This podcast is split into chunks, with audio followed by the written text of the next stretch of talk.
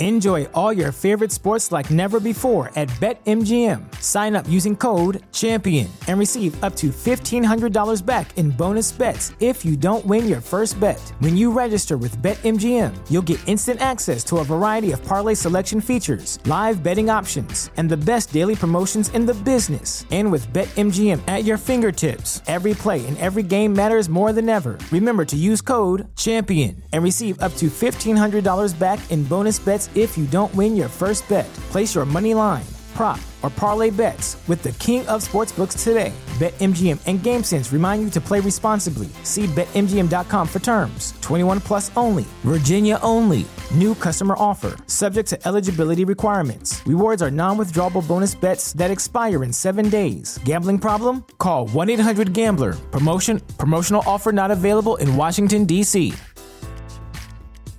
Spend my dollar. It's not about what you want, it's about what you're willing to do to get it. Run it again. Hello and welcome. I'm not going to, so quit asking. When you give me a hard time, For the listeners that didn't get to go, this is the payback. Alabama wins!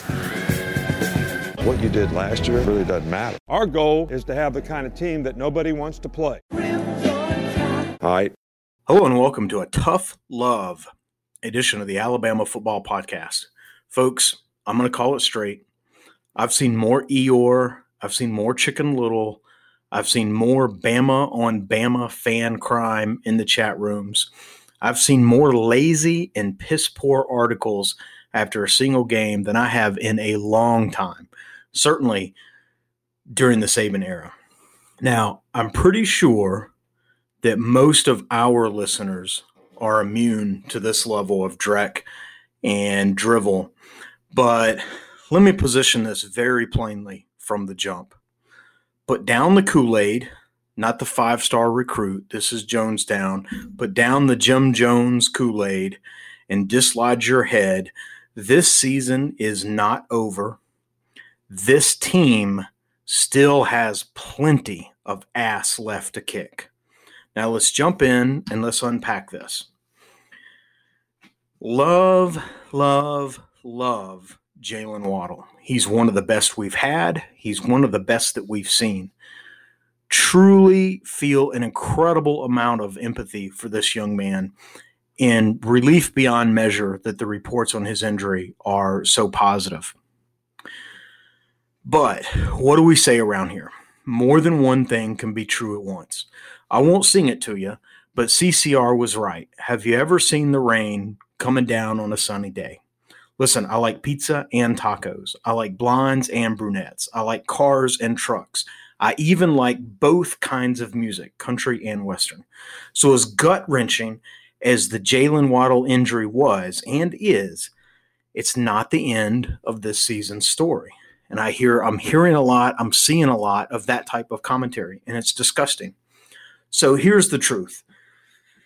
Again, more than one thing being true at once. Here are 10 truths that contribute to the mosaic of this situation. You're not going to get this anywhere else, but this is the reality. 10, it's not the 10 truths, it's 10 of the multiple truths, the many truths that contribute to the mosaic of this situation with Jaylen Waddle. So, one, we've already said it, we're going to restate it incredible amount of empathy for this young man. The injury that he suffered, uh, a, a, college student, uh, junior in college, you know, I, I hate hate that type of injury. If it was a student walking walking across the quad going to the library, it, it would absolutely suck. And so we have an incredible amount of empathy for this young man and his injury. Two, it is also true that Jaylen's future is so incredibly bright we should all be so lucky to have the future ahead of us that Jaylen still has uh, ahead of him. Uh, three, Jaylen Waddle is one of the best wide receivers in the country. No question. Number four, Alabama wide receiver corps is still one of the best in the country. If they were absolutely the best with Jaylen Waddle, they remain absolutely one of the best without him. Smitty, Metchie, Slade, Javon, Baker, uh, Javon Baker, Najee, uh, Jahleel Billingsley, others contributing to the pass receiving corps. This is still one of the best wide receiver cores in the country. Make no mistake. Don't get it twisted. It's true.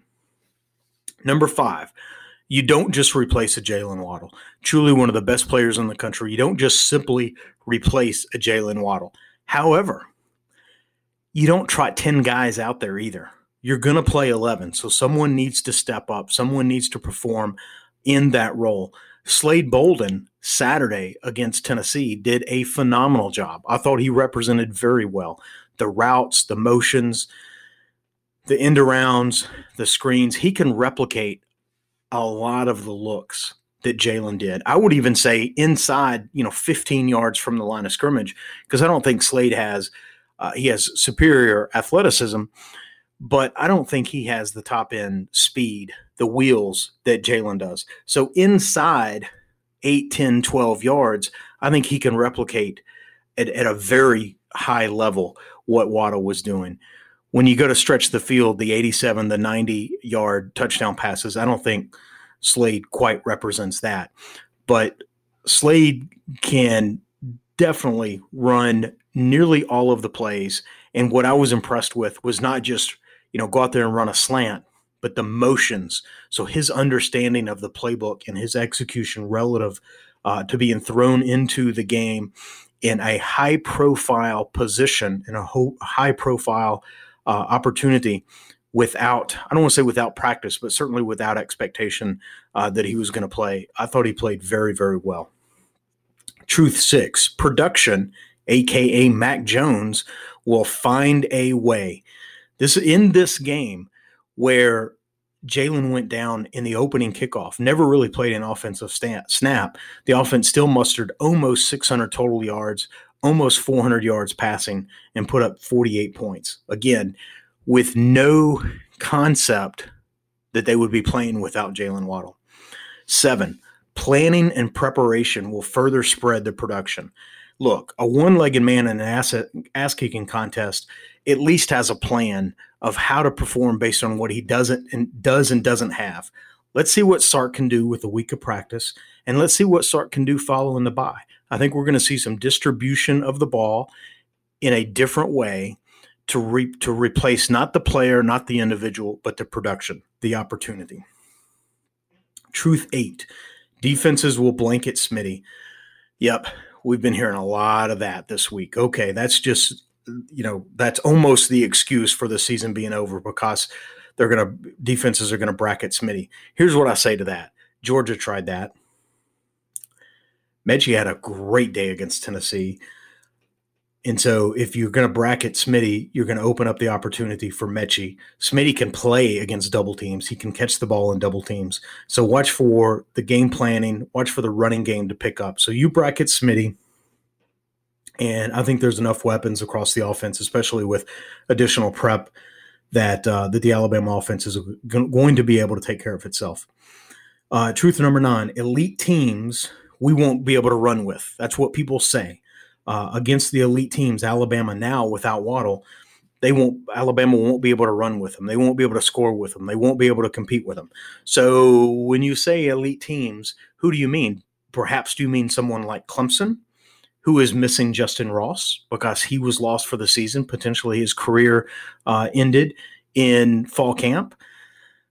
Or have we forgotten about that? So it's no longer part of the narrative. We have a woe is me injury that derails our season. But because we forgot about Clemson having a similarly talented player unavailable for the season, it means it doesn't count. That makes no sense. Truth 10, quoting Jonathan Allen, Alabama does. So, whatever the situation, don't worry about it. Alabama does. And look, we like bonus stuff here at the podcast. And so I'm going to give you a bonus. I'm going to give you a bonus 11.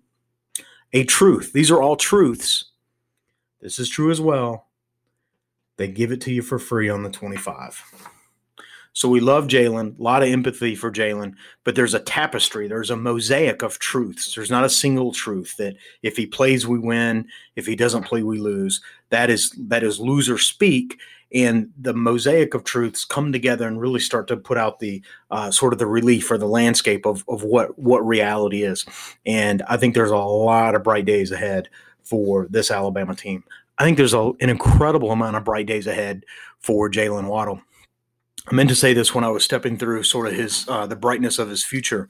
The injury that he has is an injury that Kenyon Drake had during his playing career. Now, the irony is not lost on me that Kenyon Drake got hurt in the NFL yesterday, the day after Jaylen, but that's a second injury. The injury we're talking about is the the same injury, the uh, sort of the fractured ankle with the severe sprain that Jaylen had, as well as Kenyon. What Kenyon, you know, we're comparing very, very similar players, uh, players that are reliant on speed, on their flexibility, their change of direction, uh, their elusiveness uh, in the open field. So they share a skill set. You can say one's better than the other. That's fine. That's not the discussion. The, the, the discussion is that they share a skill set. We're not talking about an offensive lineman that doesn't move around uh, necessarily a lot, an interior guard versus a running back or wide receiver. We're talking about very uh, comparable players. And Kenyon came back not only to have a phenomenal career at Alabama, but uh, he has fared very well uh, in the NFL. So when we talk about Jaylen Waddle's future being bright, there's a template for coming back from this type of injury that, that we've witnessed, that we've observed very, very, very recently. All right, so we're going to flip gears a little bit. We're going to kind of get back to our regular scheduled programming. I just thought, uh, in all the stuff that I did preparing for the podcast and, and reviewing, you know, f- stuff from the game, it was very disheartened by uh, some of the content that I was seeing, and so I wanted to put something out there that was a little bit representative of what I was thinking. So hopefully, uh, hopefully that uh, hopefully that foot the bill. So Alabama forty eight over Tennessee seventeen. Let's jump into uh, to the offense, and there's a couple things that really jump out from an offensive perspective. Alabama had 30 first downs, and so you think about these numbers: 30 first downs Alabama was seven of 12 on third downs. So there's a couple numbers there that are interesting. Seven of 12 on third downs. That's a lot. That's a nice clip. I like that. But third, but 12 third downs with 30 first downs. That means Alabama is moving the ball. They're converting first downs on first down. They're converting first downs on second down. They're not getting to third down. They're not needing that third down conversion, uh, so to speak. This is not the first game where we've looked at the numbers in that way and again, we saw this again uh, with Tennessee. All of Alabama's touchdowns. What's irony? This is irony, right? Mac Jones goes 25 for 31, 387 yards, no touchdowns. How do you throw for that many yards and, and, and have no touchdowns? It's ironic that in a game where Jaylen Waddle gets hurt, not even on an offensive snap, that no wide receivers get a touchdown. That's sort of spooky, weird, right? Uh, but that's you know a little bit of reality there. But think about this: for offensive offensive efficiency. All of Alabama's touchdowns were scored from inside the 7. The longest play for a touchdown was from the 7-yard line. Now think about Texas A&M where the longest touchdown was 87 yards. Think about was it Georgia where the longest touchdown was 90 yards. We've seen multiple 40 and 50 yard touchdown plays. And so, not that there wasn't big plays uh, against Tennessee, but there was also a methodical moving the ball down the field. And rarely was the Alabama offense, rarely was that shut down or stopped. So, I really like the way the offense is coming together. The big plays are still there. The accuracy and proficiency in the passing game is still there, but this running game is really starting to gel it's really starting to come together. And so the fact that Alabama scored all of their touchdowns from within the seven, discounting offensive touchdowns, I'm not talking about the the, the scoop and score, all of the offensive uh, touchdowns from the seven or within. Um, couple at the two, couple at the one. That that speaks to proficient, method, methodical uh, moving of the ball in offense. I think that's spectacular. Uh, we talked about Mac and his numbers. He didn't throw for any touchdowns, but he did have a rushing touchdown. I want to talk about that a little bit. Uh, we did see Bryce Young come in, and uh, he was three of five. Uh, should have been four or five, and actually he should have had a passing touchdown. Uh, ball bounced right out of uh, uh, Slade Bolden's hands. I know that Slade uh, probably pops up at night thinking about that one. What I what I like, obviously, I would have preferred the touchdown but I like the play design. That was a, just a quick pop, and and Slade was open, and it hit him in the hands, and it should have caught him, uh, should have caught it. And so that's you know that's spending some time with the jugs machine, uh, catching the ball, working on those hands, getting them up, catching the ball. That's something that he can absolutely work on. I think he has the athleticism and the dedication to work on that. Uh, but I like the play design and the fact that the play design absolutely worked. And think about Think about other teams that have to uh, rep plays like that. They don't. They don't not rep it because it didn't work in the game. Oh, the player dropped it, so we don't have to. We don't have to plan for that. We don't have to allocate uh, sort of a, a, a defensive alignment uh, to prevent that. No, the play worked. The guy just didn't catch it, and so the defenses have to think about that. They have to prepare for that, and that's certainly a nice play to have, um, sort of in the arsenal. Najee Harris. I want to talk about Najee for for a minute, uh, and just phenomenal, great things that uh, I want to say about Najee. So he had 20 carries for uh, 96 yards, so he was just right at the 100 yard mark. Uh, he was just shy of five yards per carry, which is is a sensational average. He had uh, three touchdowns. He Najee had some of the most amazing runs in compact spaces. Uh, there were times where it looked like he was going to be caught in the backfield and he would turn it into a, a four yard gain.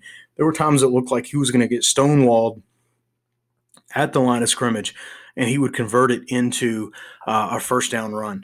So his vision, his balance, his tenacity, his toughness, all of that was on incredible display. Uh, against Tennessee Saturday night, he almost bu- uh, broke a couple of long runs. Najee is becoming very much the workhorse of this offense. He is a joy to watch. I thought that his carries would be distributed more than they have been, um, but uh, he is by far the bell cow running back, and he is such a joy to watch. More fun to watch this season than I was expecting, than I was anticipating. So happy uh, for what we're seeing from Najee.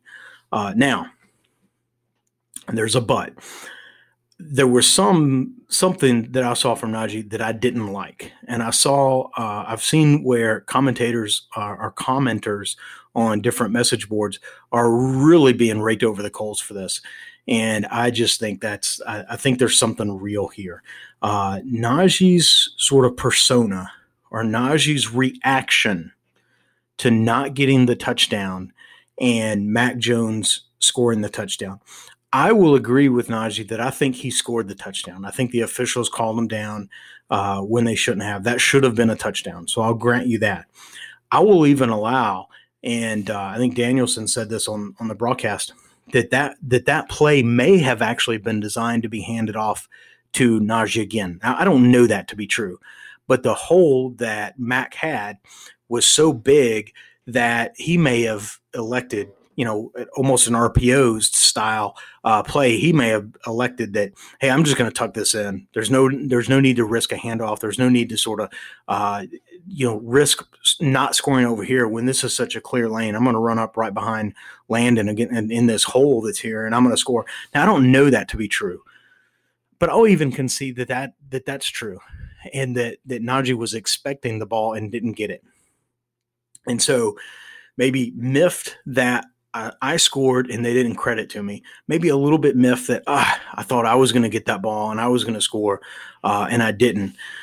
But the way that he turned, almost while the play was still going on, the way that he turned and walked off the field while the rest of his teammates were celebrating, I found that disappointing.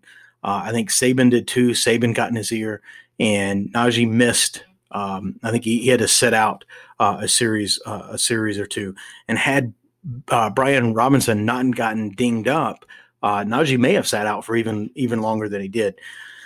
I don't think that there's a lot of I'll say excuse making or rationalizing that when Najee was on the sideline looking uh, looking you know very sullen, that oh he just feels so much pain for Jaylen oh, that's why he looks so disgruntled. That's why he looks so sullen because he he's just in the moment feeling so much pain for Jaylen. I'm sorry, that just sounds weak.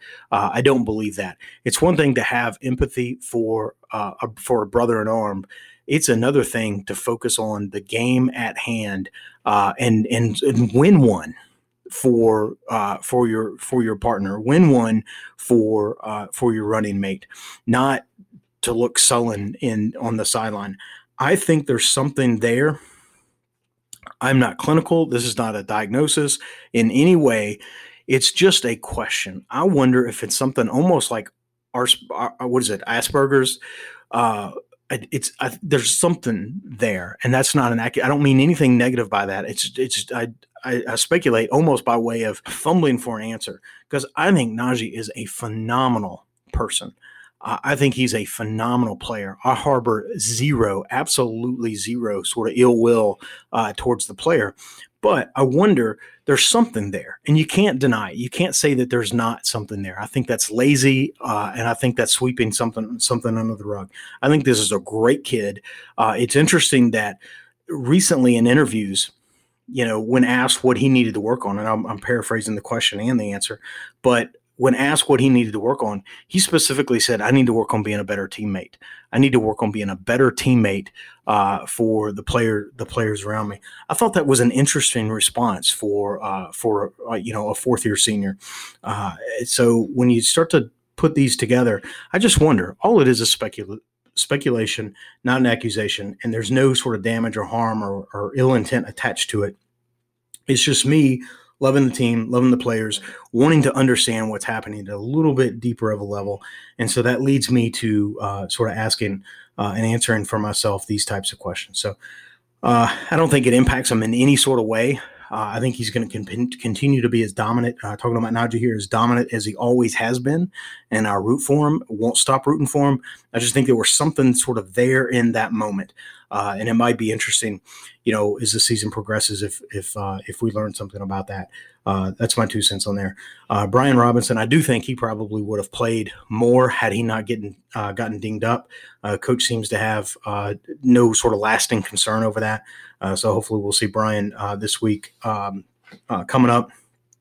Trey Sanders got some really good carries. looking forward to seeing him getting more and more carries.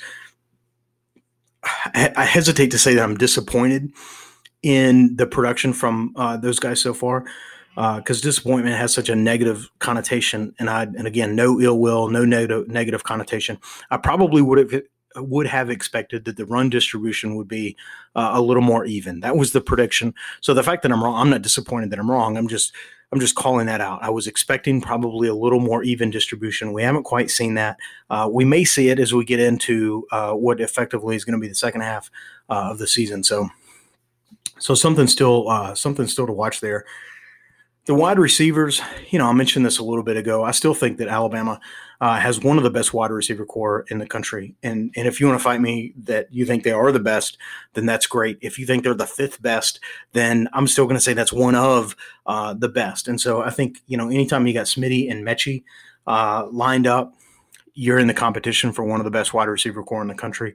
Uh, obviously, if you add Waddle, then that is gonna going to be the best. Uh, if you add me, uh, you're still in competition for one of the best receiver corps. Uh, and so what you get is you sort of split the difference, definitely leaning the other way. but you get Slade Bolden, who I again I thought acquitted himself very well, especially especially with no expectation that he was going to come in and play such uh, such a lead role. And so Metchie had seven carry or seven catches for 151. Uh, Slade had six for 94, and he, he had one on his hands.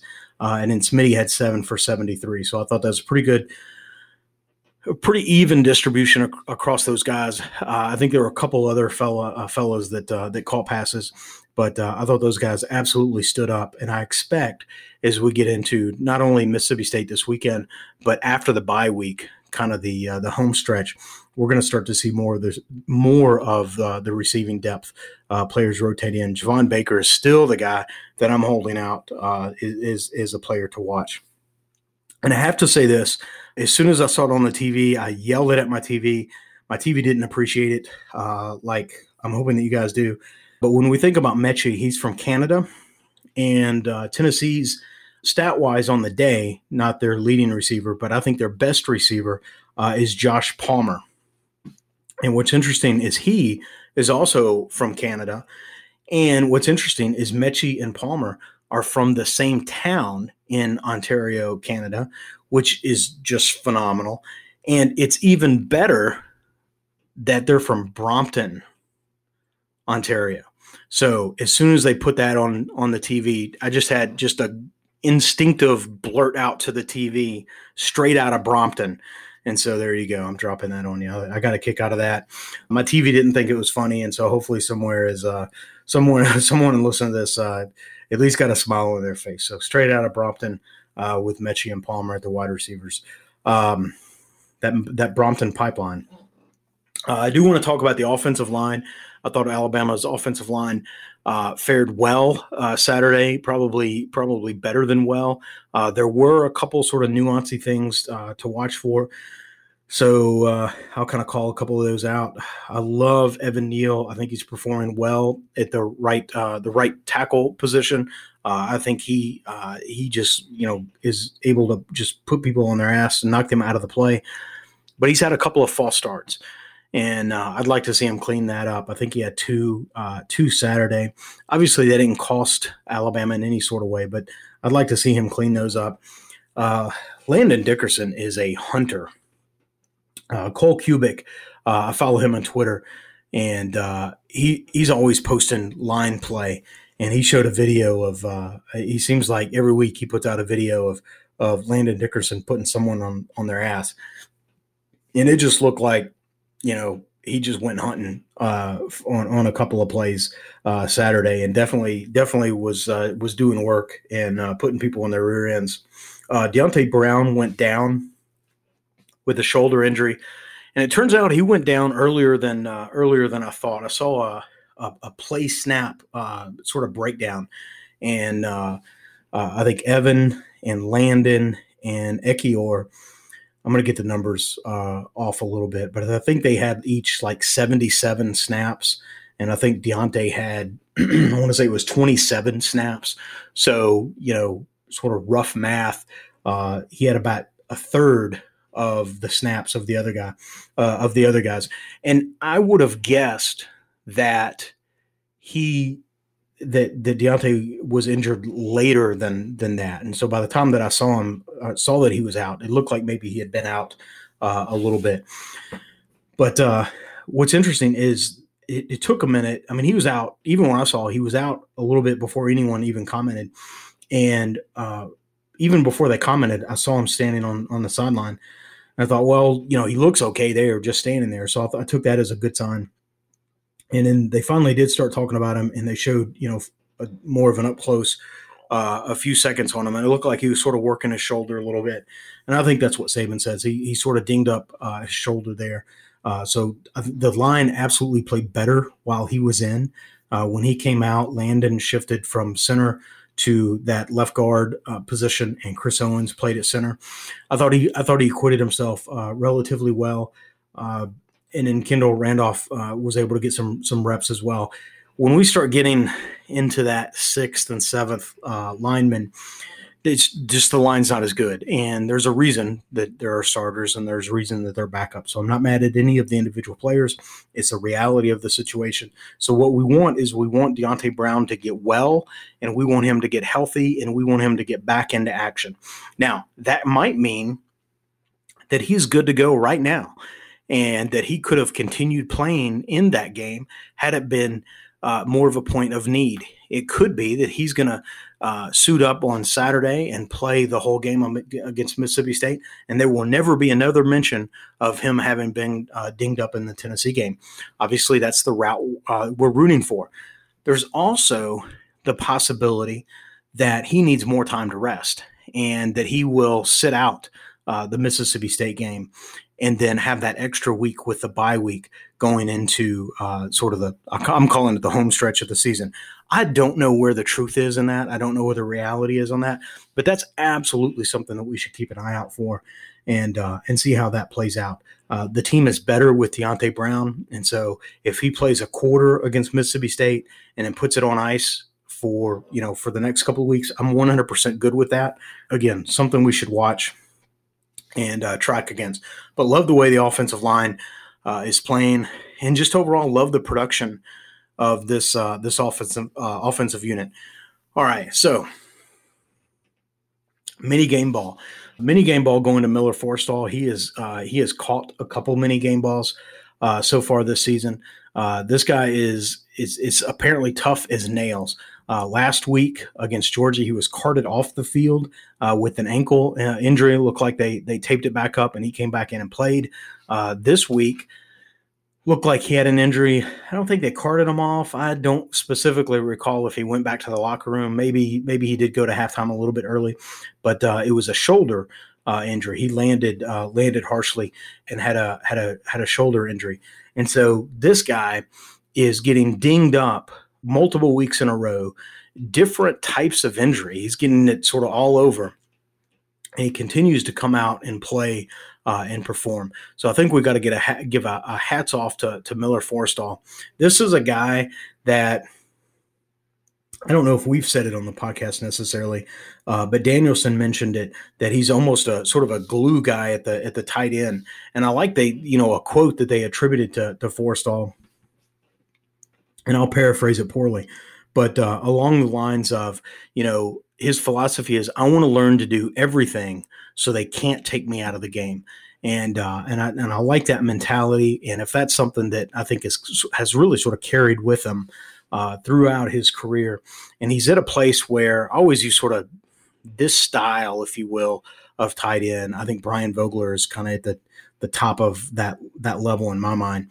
I don't think quite. I don't think you know Forristall's quite at a Vogler Vogler level, but he's closer to it, you know, now than I would have given him a month ago. And so, uh, again, relative to this style uh, of tight end, I consider that high praise. And here's here's what I'll say. Here's what I'm building up to poorly. And I'll go so far as to is to you know call this a it's not a hot take, but uh, you know maybe something of a uh, maybe something of a prediction. I think that Miller Forristall he's a senior, and with his COVID year, with the eligibility, uh, you know, not going to count. I would not be surprised, and I would just about predict that this will happen, but I would not be surprised if Miller Forristall came back next year. And you say, well, he's a senior, he's graduated, he has a chance to go to the NFL. Why would he why would he come back, you know, for another year? And so, well, let's think about that. Does he have, how would you grade his shot uh, at the NFL? He's not a first round pick, not a second round pick, not a third round pick, not a fourth round pick. When would he get picked into the NFL? Brian Vogler has bounced around the NFL maybe a little bit. I don't know if he's on a practice squad today or not. I, I don't know that. But Brian Vogler is not going to be a household name uh, you know, in the NFL. Now, can he scrap together a couple years and on practice squads uh, and and and make some cash doing that and have some fun? Absolutely, absolutely. That's not that's not a question. That that opportunity doesn't go away uh, for Miller if he stays. Uh, if he stays one more year, that that opportunity actually probably uh, probably enhances. But you think about a Miller, and I'm not sat down and asked him this, but you think about what do you want to do? Well, a lot of a lot of players they want to become coaches. They want to get into that line of work. They want to get into that profession. And so, if you think about what is going to give me maybe the best chance at cashing some NFL checks, and also give me the best chance to maybe hook on as a high school or uh, college coach, what's going to give me the best opportunity? Well, you could list a lot of things, and another year in Saban's system, uh, I would have to think would rank rank pretty high. So again, I don't know the young man. I don't know what his vision is. I don't know what his sort of life plan is. Uh, but if I play with a very narrow focus that says, well, he probably wants to give a shot to the NFL, just to to say that he gave that a shot, um, I might say that he has a low probability of, of really sort of making a career at it but you know could he could he make a camp? Could he make a practice squad? Yeah i think he probably could. And is there a potential that he would want to uh, potentially get into coaching? I think there's a there's a fair likelihood at that. And so how do you sort of string that together? Like i said another year under the Saban uh, under the Saban system uh, probably doesn't hurt. And you know guess what?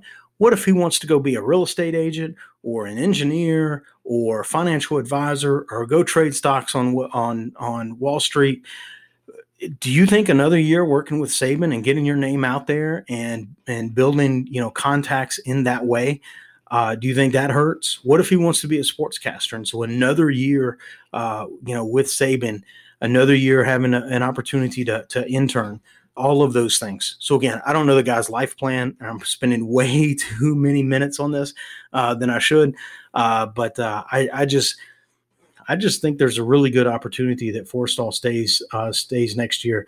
If you look at the tight end position as has has not been a strong one uh, the last couple of years, and and while we have a couple of guys coming in, are they going to be able to immediately sort of overturn uh, the position? I don't think they are, and so Miller I think could come back and and and start and and maybe uh, expand start next year and maybe even expand on his role. So again, too many minutes spent on that. Uh, but that's my that is my uh, that is a prediction, and of course uh, Miller Forristall offensive mini game ball for the Tennessee game 2020. Hey, you all know I'm a serious Tide fan, but I'm also a whiskey guy. You know I like my brown waters. Apparently, Facebook does too, and we're all better for it. Recently, up popped an ad for Legends drinkware glasses, and it was easily the coolest thing I'd seen in a while. But wow, now that I have these in my hands, I'm blown away. You know our Crimson Tide is rooted in tradition, class, and style. Somehow, the crew at Legends Drinkware distilled each of these elements into their glasses. No detail is overlooked. Lead free, crystal glass, hand blown in America, even the packaging is top shelf. And the gym like logo, well, it calls out to you. Roll Tide with every sip. All right, let's flip the field and talk defense. I think there's a lot to like about this defense. Uh, we just broke down the offense, but uh, I think there's a lot to like uh, about this defense. Uh, let me throw this at you. And uh, hats off to Dr. James. He, what do you say, twitted me? Uh, he sent me a Twitter message during the game uh, at the end of the first quarter, and he said, "Hey, that's three consecutive quarters of Alabama shutout." After uh, Alabama shutout uh, second half uh, Georgia last week and first quarter against Tennessee, and and if you sort of play that through, Tennessee obviously they did score in this game. They scored on the in in the second and third quarter, uh, but shut out in the fourth quarter as well.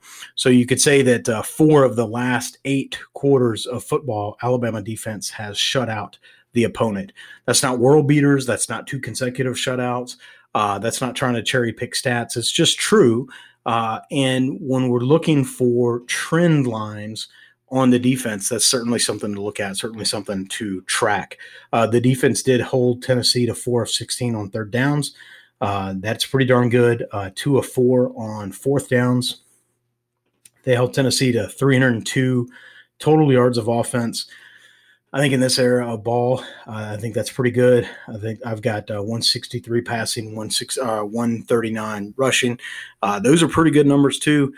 We always like it when we hold someone to 30 yards rushing, and I get it. I do understand that, but in the context of of this different style of game, uh, those numbers are going to be harder to come by.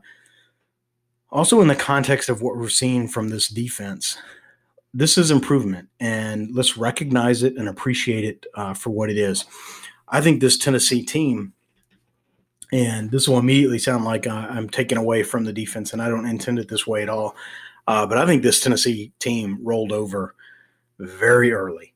And what is it? Early, early in the second quarter, they had a fourth and two at the Alabama 15. They were down by 14, and they kicked.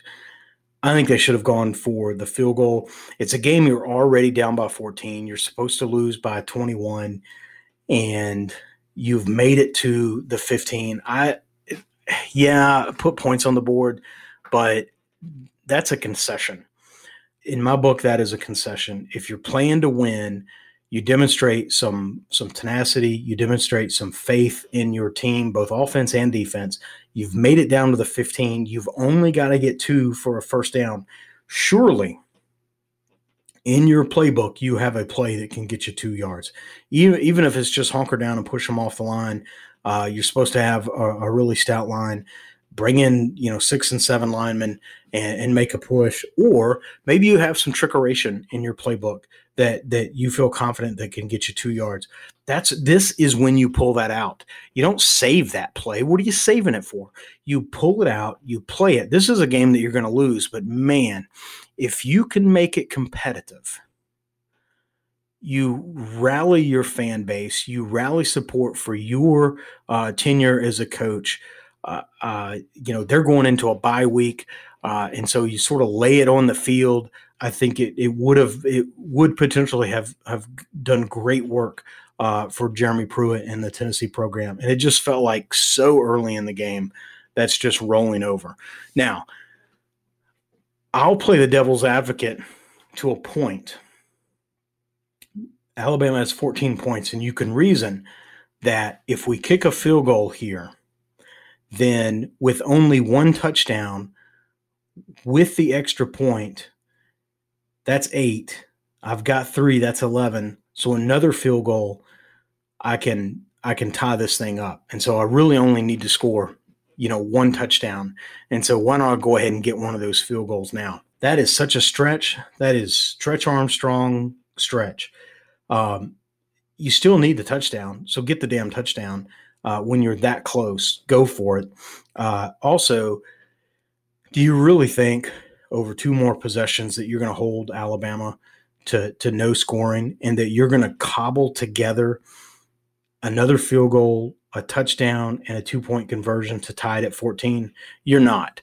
And so by getting to 3 and you sort of math wizard your way into a tie game at 14, you're already playing you're already playing from behind because that's a that's because you're not going to hold them to 14. And so get the touchdown, make it a one score game, make a statement, make a statement with your offense. And so, not that I'm a Tennessee fan by any stretch of the imagination, but damn, that was just disappointing to see. You like to see an opponent, opponent. I mean, look, I want to kick all their asses, but you like to see an opponent with a little bit of fire in his belly. And especially Pruitt, especially Jeremy Pruitt. We love Jeremy Pruitt. He's an Alabama boy he is on the short list of maybe coaches that could replace Saban. And so what I saw when he did that, I don't want to see that. I don't want I don't want that to be a part of a coach that potentially comes in and replaces Saban. I want to see a coach that says, I know I'm outmatched, but I'm going to fight and I'm going to leave it. I'm going to die here on this field. I'm going to put everything out there. And to kick that field goal was a concession. And so I have said, I've, I've borderline predicted that I thought he might be the next coach. He moves down my list. If I had a, like a, a rank list, he would move down a spot, maybe two spots you know, based on that play. Uh, still talking Alabama defense, but I have to say Guarantano threw three beautiful passes. I think for the most part he was he was absolutely shut down. I think he threw three beautiful passes. Battle uh, Jordan Battle got beat one on one on slot coverage. Uh, and that was he just got out athleted. He got outran uh, on that play. I don't think that's his fault necessarily. I think we need to watch that matchup a little more closely. Uh, PS2 uh, got beat on a touchdown pass. I don't think he could have defended that any better. We talk about Mac Jones throwing into coverage, putting the ball where only the receiver can catch it, putting it just in incredibly tight windows. Uh, you couldn't run down there and put it in the in the receiver's hands any better than that pass did. Well, Mac Jones does that with a with a degree of regularity.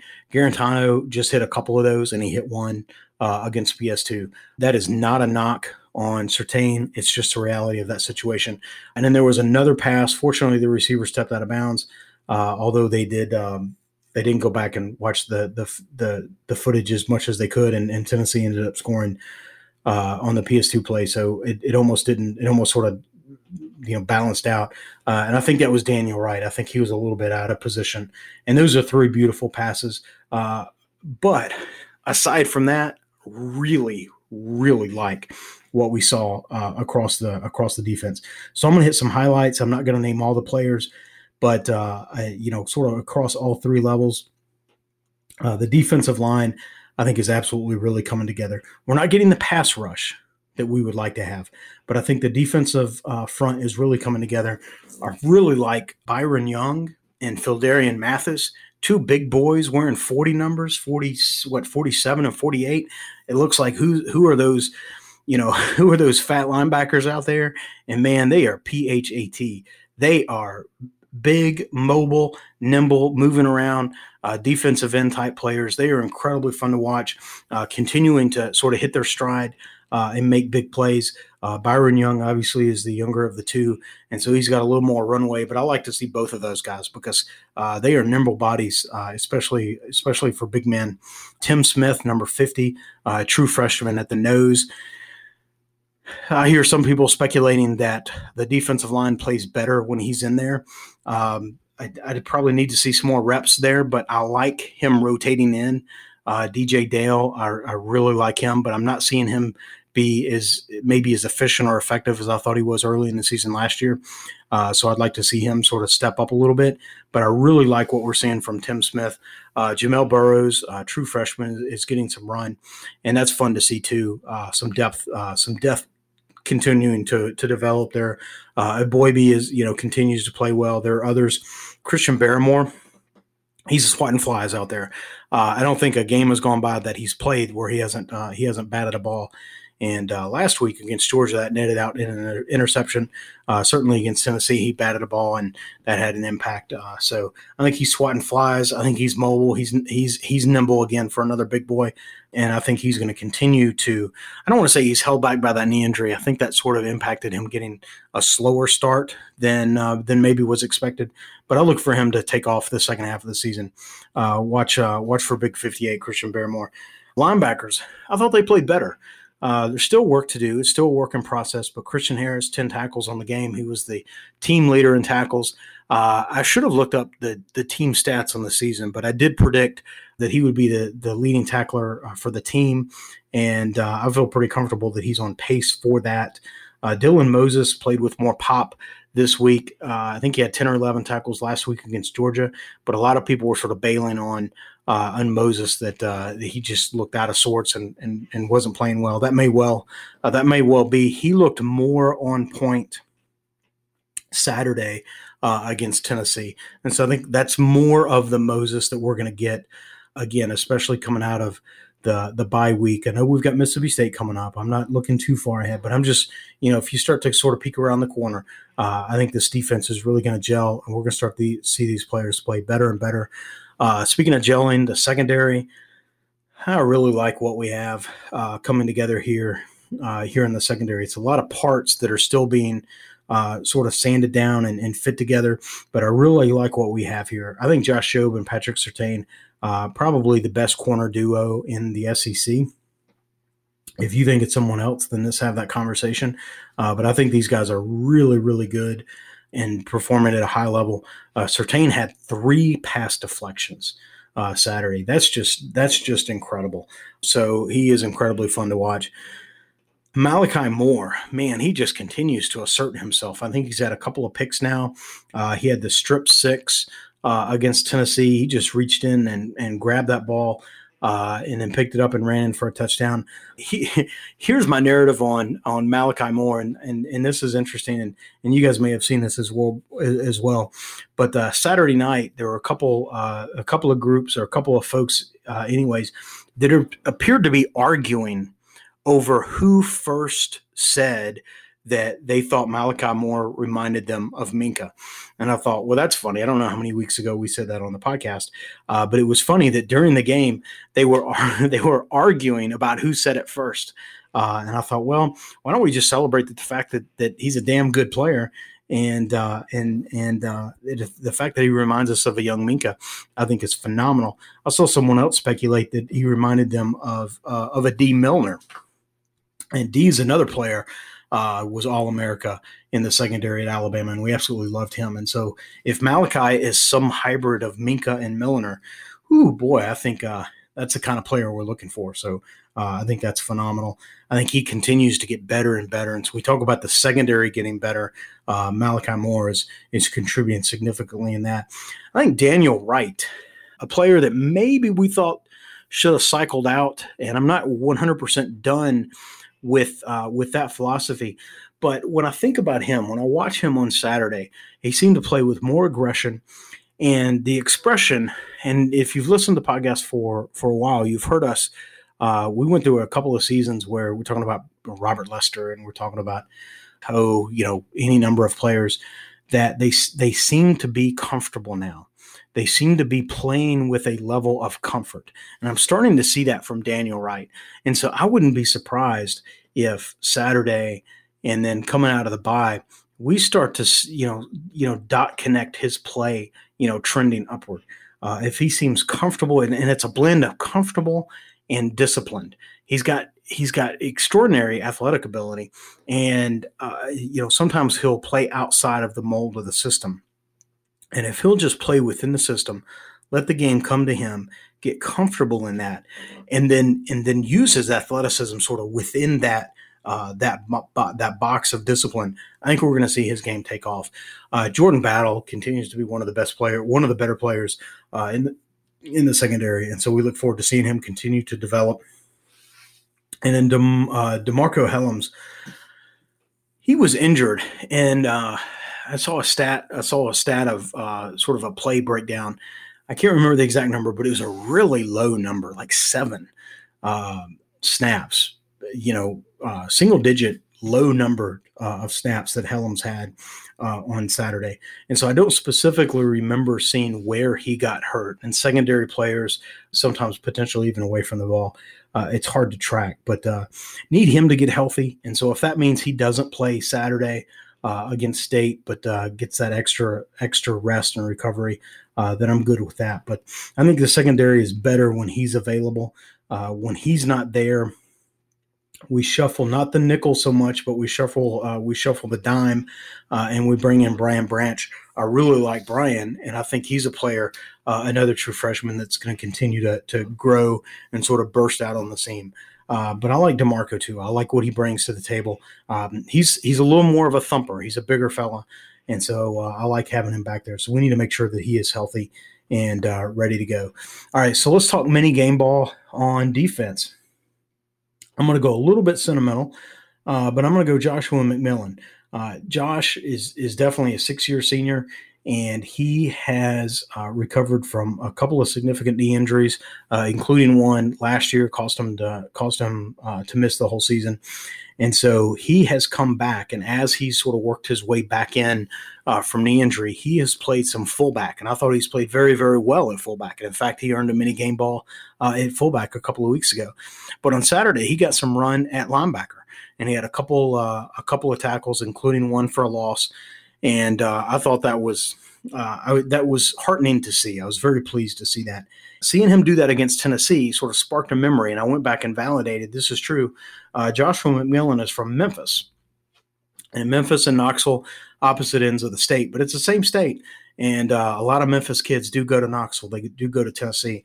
So I, I just like sort of the subtle, you know, tip of the cap that uh, this gets you some run at linebacker against uh, against Tennessee uh, because that's your former uh, home state, and that'll carry some meaning for you.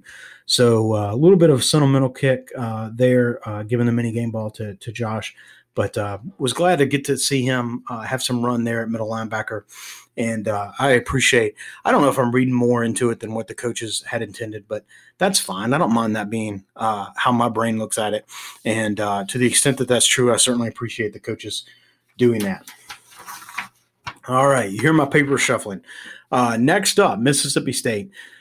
You know, the Pirate is traveling to Tuscaloosa this Saturday to help celebrate uh, Nick Saban's birthday, Coach Saban's birthday. And so we appreciate uh, him going to such uh, great lengths. I'm going to tell you what, I am really excited uh, about this game. And I'm excited about this game for a couple of reasons. Uh, first, I can be selfish in this this is my first game this this season back in Tuscaloosa. So the whole COVID thing sort of threw off the tickets that you have and which games you can go to, and it really reduced uh, what I had an opportunity uh, to attend. And so this is the first game this season. I'll get to uh, you know knock on wood attend three games live uh, this last stretch of the season, and this is the first of those three. So I'm definitely excited uh, to be back in Tuscaloosa. Uh, definitely some places I want to check out and. Um, uh, look forward to that. So I'm excited about that. This also is the uh, is the game where our contest winner we did a raffle for a ticket, uh, and so Brian is joining me for uh, a game in Tuscaloosa. So that'll be fun. We look forward to spending some time uh, watching watching ball. Brian, you know the good news is uh, you get to go to the game. The bad news is you have to sit with me. but hey, hopefully that'll work out. And and then I'm also excited about this this game because I think the challenge it represents. I don't think this is a game that Alabama can lose. I mean, you could lose any of the games. I understand that. I don't think this is a game that is a threat, is a is a legit threat to lose. But it's a test. It's a test for the secondary and it's a test for the pass rush. And so, you know, let's let's think about that. We need to see Alabama needs to see improvement in both of those areas. We are starting to see some of that improvement in the secondary. So I'm looking forward to the challenge of how the secondary sort of rises uh, to this type of, of passing attack. I'm excited to see it live. And unfortunately, we're going to be way up in the upper deck, but at least have sort of a bird's eye view of the secondary, the the the, the players, the play, uh, even bought brand new binoculars for us. I'm I'm uh, really excited uh, in that regard. Also, the pass rush. The pass rush hasn't quite been getting home, and I think they start to have some success uh, Saturday uh, against Mississippi State. Looking at some of the stats, and this is maybe even a fourth reason to to get excited uh, about playing this Mississippi State team. They you think about trending and trending the wrong way. Week one, Mississippi State scored 44 points and uh, put up 623 yards uh, of offense against LSU. That was a shocking finding. That was a shocking sort of result.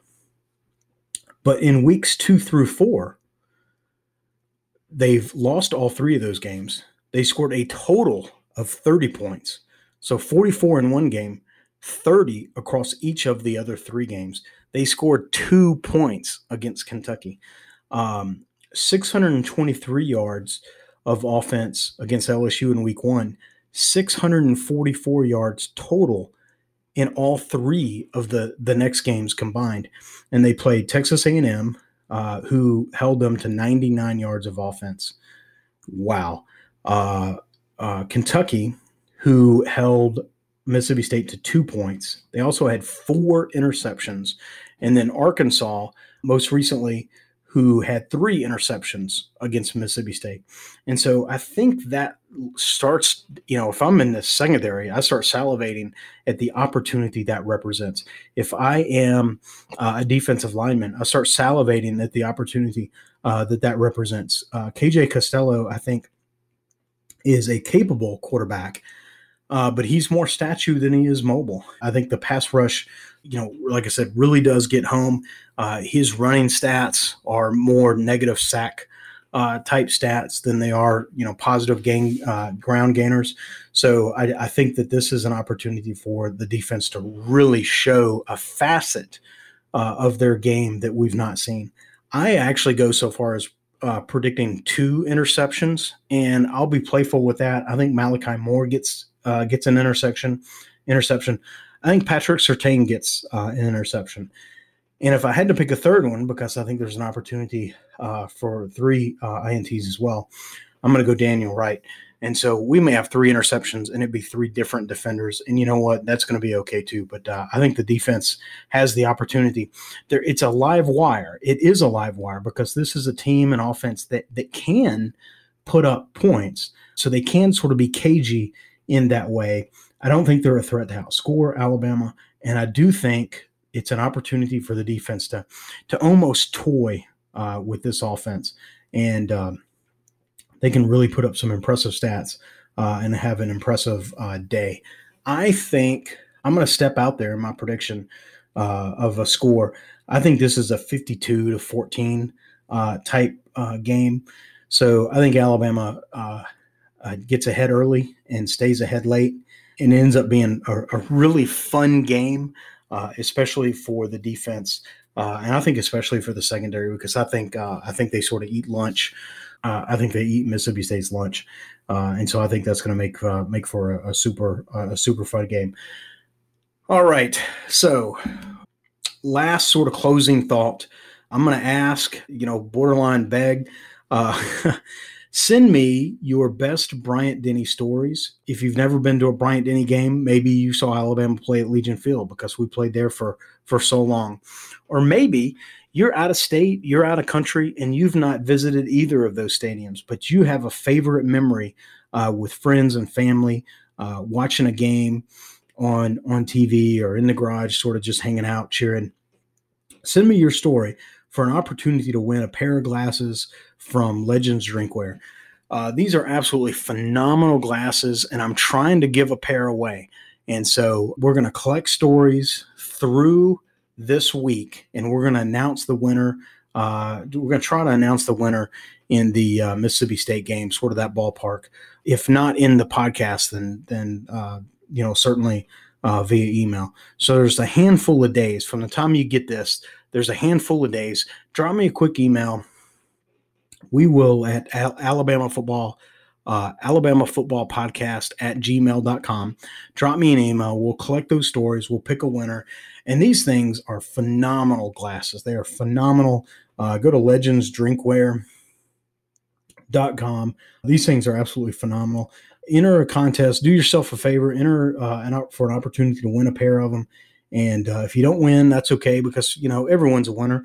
Uh, you have an opportunity to use code AFB 10 and i think i used i think i said the wrong code in the podcast last week so i uh fooey on me but afb 10 uh, for a 10% discount. And you know what effectively will be your new favorite uh, glasses. So uh, give that a shot. Go check them out. Send me an email. Have a chance to win. And uh, like i said everyone's a winner. These make great christmas gifts all sorts of good stuff there all right enough sort of rambling there uh, definitely looking forward to mississippi state game I appreciate you guys listening along. And uh, with that, this has been another edition of the Alabama Football Podcast. Roll Tide. Thanks for listening to the Alabama Football Podcast. We love that you're tuned in and hope that you enjoyed the show. We encourage you to reach out and let us know what you like, where we can improve, or just to shout out a roll tide. We are where you are iTunes, Facebook, Twitter, email newsletters, t shirts, free roster downloads and of course on the web at alabamafootballpodcast.com.